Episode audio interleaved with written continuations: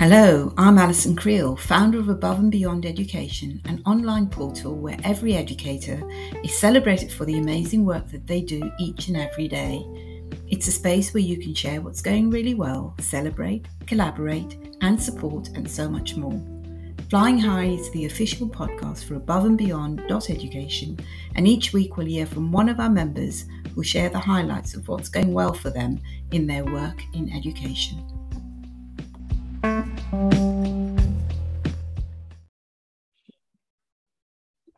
Our guest this week is Toria Bono, who's a teacher and the creator of Tiny Voice Tuesday, which was on Twitter, which is how I first got to know Toria, um, which was, um, well, Toria's going to tell us, no doubt you're going to tell us more about it, um, but my understanding is it's about helping educators find voice and be connected with yeah. each other and so on.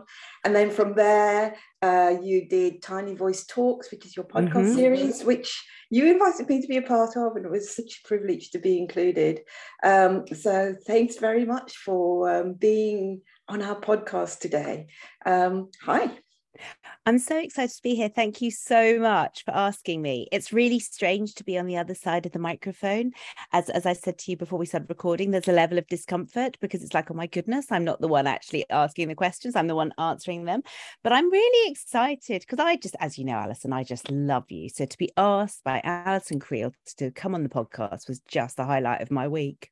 Oh, mutual fan club. This is cool.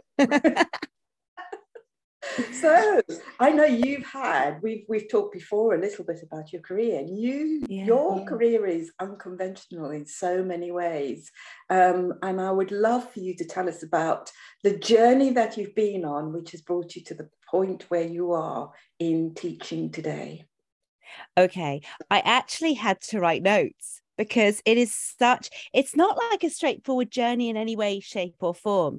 And a friend of mine, um, Nick Owens, talked about um, teaching careers being more like a climbing wall. And I've clung on to that ever since. And actually, mine is very much a climbing wall. I do not have a ladder in any way, shape or form. I thought I did, but I'll talk about my climbing wall. So I started in nineteen ninety, gosh, this really ages me, people, um, nineteen ninety-four, I think it was, yeah, possibly, doing my very first P G C E in secondary. And I was really young, I was twenty-one, and uh, and I was teaching very, very, you know, I was teaching eighteen-year-olds A-level politics and so on. I hated it. It wasn't for me. And I ended up um, sort of after qualifying in my P G C E, I did some supply teaching in primary, and then I fell out of teaching for oh. five years. Oh, wow. Not, it wasn't on purpose. I basically moved to England. The day after I moved to England, I met my husband. I fell madly and passionately in love, and I started running pubs with him. That's what I did. It was bizarre. And um, after five years of doing a variety of different jobs, I was really missing the vocation that I had found way back in the nineties. And I went back to university. I went back to University of Brighton. I did, at that point, they were offering this weird thing called a P G cert P D, which was basically if you'd already got a teaching qualification but been out of teaching for a bit, you could return. Fabulous. So I returned, but I returned in primary teaching, and I had to do, it was a bizarre qualification when I look back on it. It was three months intensive, um, one month full on in a, in a school, and a lot of coursework. And then I passed, and the school I did the um, work in, a job came up. So I, I started teaching in my very first school, which was an infant school. And I was there for thirteen years, and wow. I it was a massive, so um, as infant schools go, most people think tiny. This was a five form infant school. It was actually a first school in the days of first schools, so it had reception to year two, five forms across. And I think I did every single possible leadership position you could have done, except for the assistant head, the head teacher, because I did subject leader, I did year leader, I did everything and anything. And the opportunities, Alison, were vast. They really were. And what I loved was working alongside a team of people, because I knew that I didn't know. Mm. And to be given that opportunity of working alongside loads of people. So I, I wrote it down here. I was in year one for two years. I was in year three for four years. I was in year two for six years. Wow. And and I was um, having been, so I've been a year leader for the last three or four years of my time there. And then I moved on and I, I went into leadership mm-hmm. in other schools. And I was, um, and I, I loved my time in leadership. I really did. I was in leadership for five years. I was non-class based. I really enjoyed it. But in two thousand eighteen, I was sort of thrown a massive curveball, which was I was diagnosed with a very weird and wonderful illness. Um, I was diagnosed with cutaneous and systemic mastocytosis, which explained why physically I was crashing um, mm-hmm. at the end of weeks, why physically, you know, I was in bed. I really was struggling to function. And I was, I was like most people in education are when I was going into my day job, putting on that face and managing the day. Mm. And I was coming home and I was crashing. Wow. And I've got um, a daughter, I'm still with my husband, and I made the decision to step away from leadership. I wasn't quite sure what I wanted to do, mm-hmm. but I knew that I I wanted to go back to something I love, because also leadership for me, I recognised that I was further away from the little people that I wanted to be with. Mm-hmm. I was spending more time with big people, and nothing wrong with big people. I'm just not as in love with all of you as I am with little people. I, I love working with little people. Yeah. So I took a maternity post um, at, weirdly, the junior school to the infant school that I've been in. Okay. And I'd like to say I live in the middle of both catchments. So it's hilarious. Basically, my entire educational career has really been in about a mile's patch. And I live in the middle of it as well. Wow. That, that is so, so, so many questions. Uh, so how do you manage boundaries? Oh, do you know what? It's really funny. Everyone seems, I'm really well known in the local area, funnily enough, you know, Missus Bono. Um, and, and you know, the, the people over at, the, at Tesco's will say, oh, how are you, Missus Bono? And the people that, you know, work down at the local restaurant I used to teach. And I, I've taught so many people in mm. this community. The funny thing is when they come up to me and go, oh, Missus Bono, I'm at university now. Do you remember me? And I'm like, oh, not too sure. When did I teach you? The scary thing now is I've been at the junior school for four years. And a woman came up to me the other day. And um, actually, I've got two stories. One of them was a child that I taught last year who said, oh, Missus Bono, do you know so-and-so? And I'm like, oh, yeah, yeah, I used to teach her. Oh, that's lovely. Who is she? She went, yeah, she's my stepmum. Wow. And I was, and I was like, wow. And then another woman came up to me a couple of weeks ago and she said, it, it is Missus Bono, isn't it? And I said, yes, yes, it is. And she said, oh, do you, you taught one of my boys? And I said, did I? And she said, yeah, they're twenty-four now. I was yeah. like, oh, gosh. Isn't it amazing how it goes on? Do you also find, um, so I don't, I don't live in the community that mm. I taught in, but it's not far from it. And um, my local supermarket is in the, uh, a lot of people from yeah. my work community come to the local supermarket and immediately they go to Miss. And yeah. oh, yeah. back into role. It's just bizarre. I'm not doing that job anymore, but the title, just being called Miss, takes you back to wherever it well yeah I'm always Missus Bono. And even parents whose children are in their twenties now will still call me Missus Bono, and I say, well, it's Toria, and they're like, no no it's Missus Bono, I can't call you anything else. And I think that's really funny that it's like Missus Bono, the, you know. And it's it's a lovely sign of respect, the fact that they yes. still respect me that much all the, these years on. So, yeah, so I've been at the latest school now for four years. I, I'm still, I've, I am very, very content and happy class teacher. And, yeah, it's really funny, Alison, because I always thought that I wanted to be in leadership and the titles mattered and this mattered and everything else mattered. And what I've found is that I've got a deep level of contentment in mm. what I do today. You know, I go in, I am a consistent adult for the children in my class. Mm. I am, I offer them a safe space. I I love, I absolutely love teaching. I really do. And I love developing my knowledge of teaching and learning. And I, you know, teaching and learning has come so far since I originally started teaching. And I find myself every day learning more. And I just, I love it. I love what I do. It's amazing. I had a conversation with Wayne Norrie this week, mm-hmm. who's one of the C E Os. And uh, we were talking about teaching mm-hmm. and that being the best part of our careers. Yeah. But I, I actually spend very little time being a class teacher mm-hmm. um, because I, you know, entered into leadership fairly mm-hmm. early on in my career. And the one thing that I would go back and change would be to spend more time just being a teacher, closing the door, being with the class, yeah. um, enjoy, it's sacred space almost. Um, and when people talk to me about being in a rush to get onto leadership, yeah. then I often say, be careful what you're giving up. Yes. Because you don't recognise how special it is until you've moved away from it and you've moved towards it, which is really amazing.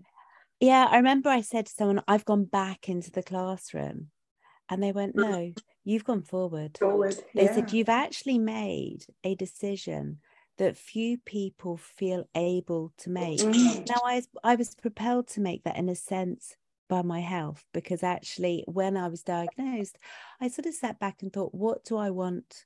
What do I want in my life? What do I want my life to look like?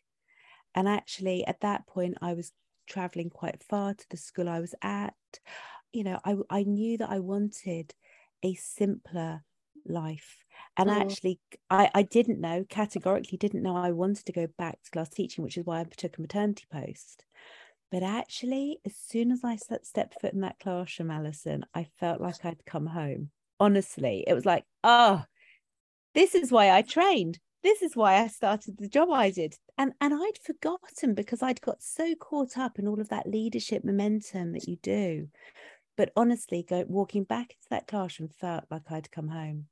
And if people could see you, which they, I mean, obviously I can see you, but uh, yeah. it's a podcast, so they can't see you. But when you talk about being a class teacher, you it's like you lose ten years yeah. and you light up and you've got the biggest oh. grin on your face. It's really magic. I love it. I absolutely love it, you know, and I really like supporting children that do find learning tricky, that don't find things easy. Actually, that's where I feel that I get a real sense of fulfillment, because I want to make a difference. I don't know why I want to make a difference. I think everyone that goes into ed- education wants to make a difference. I really, really do. Um, and I think many people can go into leadership and really feel that they are making a difference. For me, I get that feeling most when mm-hmm. I'm in front of a class of children. And that leads it. really beautifully into the other question that I wanted to ask you about. Uh, you talked, uh, again, we've got a bit of overlap here, uh, because I started off as a, I, I started off training as a secondary teacher. Mm.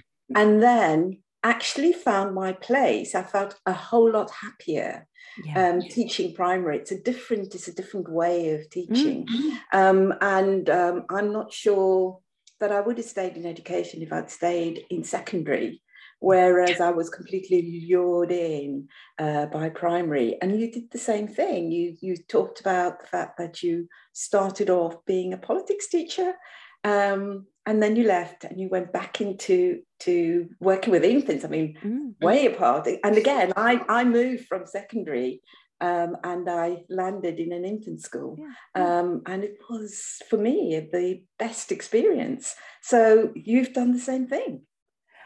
Yeah, and it was, I became a teacher. You know, I'd, I'd done a degree in Russian and politics and wasn't overly sure what I wanted to do. And it was my sister that guided me to become a teacher. So I became a teacher. And I've got to be honest, I just didn't feel that secondary students were really appreciating my subjects enough. There I was teaching politics and history, and they were like, oh my God, like this is so boring. And and I, I, I remember going in and supply teaching in primary. And I think the very first lesson I did as a supply teacher was, you know, I went into reception and I was teaching about rubbish. and oh. about what we have in our rubbish. And they were so excited. And I thought, this is where I need to be. I need to be some, somewhere when we get excited about talking about what's in our rubbish, you yeah. know, because it's just, it, for me, it was like a different world. But I've talked to colleagues in secondary that are like, oh my God, I can't think of anything worse mm. than teaching primary. So I do think it's down to you and your personality and who you are. You know, my fit is absolutely not in secondary. My fit is with little people that like talking about bizarre things. Yeah. And often people will talk about leaving education, stopping. So they've got a passion for teaching, yeah. but they leave. And what you and I both did was we tried a different key stage. Yes. And um, so there might be people in primary who are not feeling it. Mm. And um, would you suggest having a go in secondary? Yeah, I've got um, some good friends that have actually moved from primary to secondary because actually they weren't getting what they wanted in primary. Mm. They weren't what... I think the teaching is very different and what you get out of the day is very, very different. And, mm. and they weren't feeling fulfilled. And they, you know, they were going to leave the profession, but instead they moved to pro- a secondary and they absolutely love it. So I would say, I think there are too many people leaving our profession that are really good teachers. Yeah. You know, I think if you've gone through a teacher training, whatever that teacher training is, you're committed and you've shown that through the amount of work that you've done for that. So don't throw the baby out with the bathwater. Go and try a different key stage, try a different setting. Because sometimes, Alison, I don't know about you, but sometimes it's the setting as well. Sometimes you work in one school and yeah. it's not a good fit, and you move to another school. It might be the same sort of key stage, but actually it fits with you. Completely. And I, I think that's really important. Be curious, be curious about mm. other settings and other year groups. It was um, an E C T who put up a post on Twitter in the week um, who was devastated because she saw herself as a year one E C T and she was offered a placement in early years and she was scared. And I think just kind of lose that label and see yourself as a teacher and be curious and find your place. Um, because as long as you've gone into it, which is what you, you the, the thing that you talked about was wanting to go in and make a difference. And as long as you've got that flame burning, that passion to want to be part of young lives, then be curious about where that might be. Absolutely. Absolutely. Such, yeah, such good advice. Mm. Hey, this is great. So Tell us, tell us what's going on. I mean, you are one busy woman. So tell us what's going on at the moment, what's going really well. What do you want us to know about?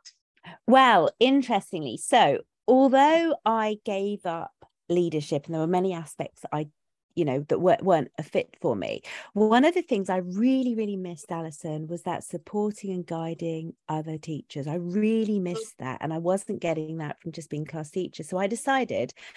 Oh, goodness knows why, to take on last November and an apprenticeship in coaching and men- men- mentoring alongside an I L M diploma level five in mm. coaching.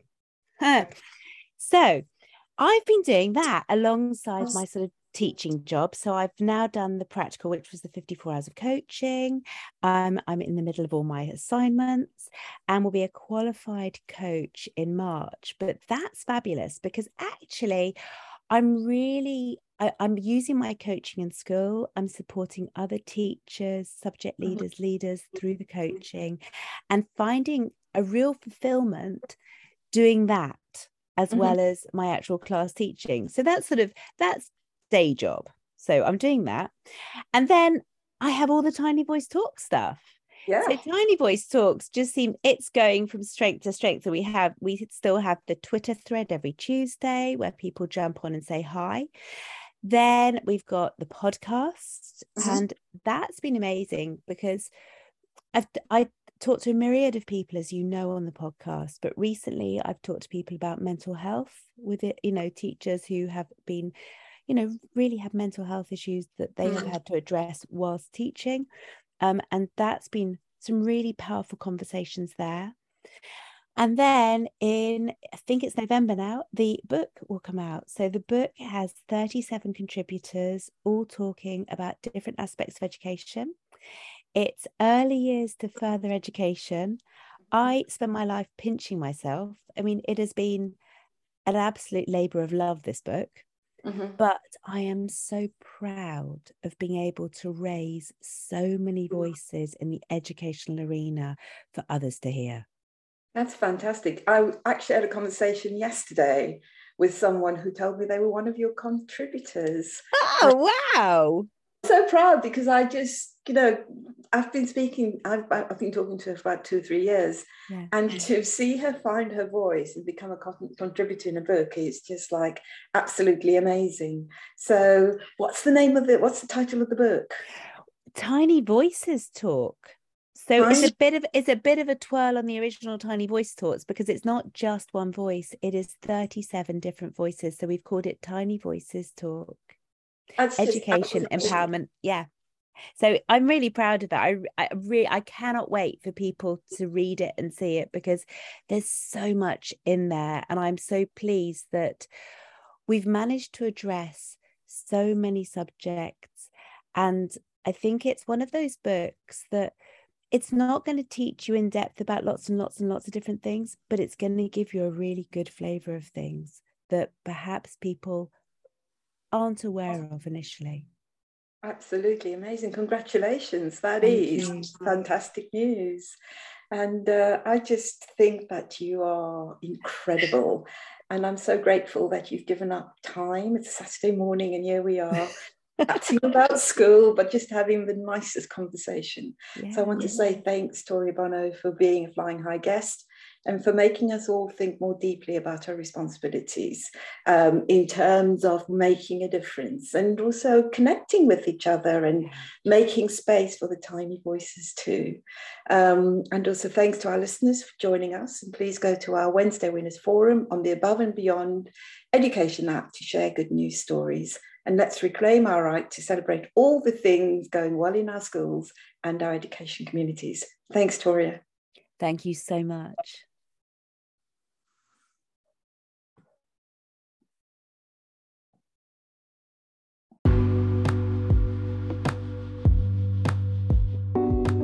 If you work in education and you'd like to take part in an episode of the Flying High podcast, simply contact me. I'd love to hear from you, and we welcome diversity in voices.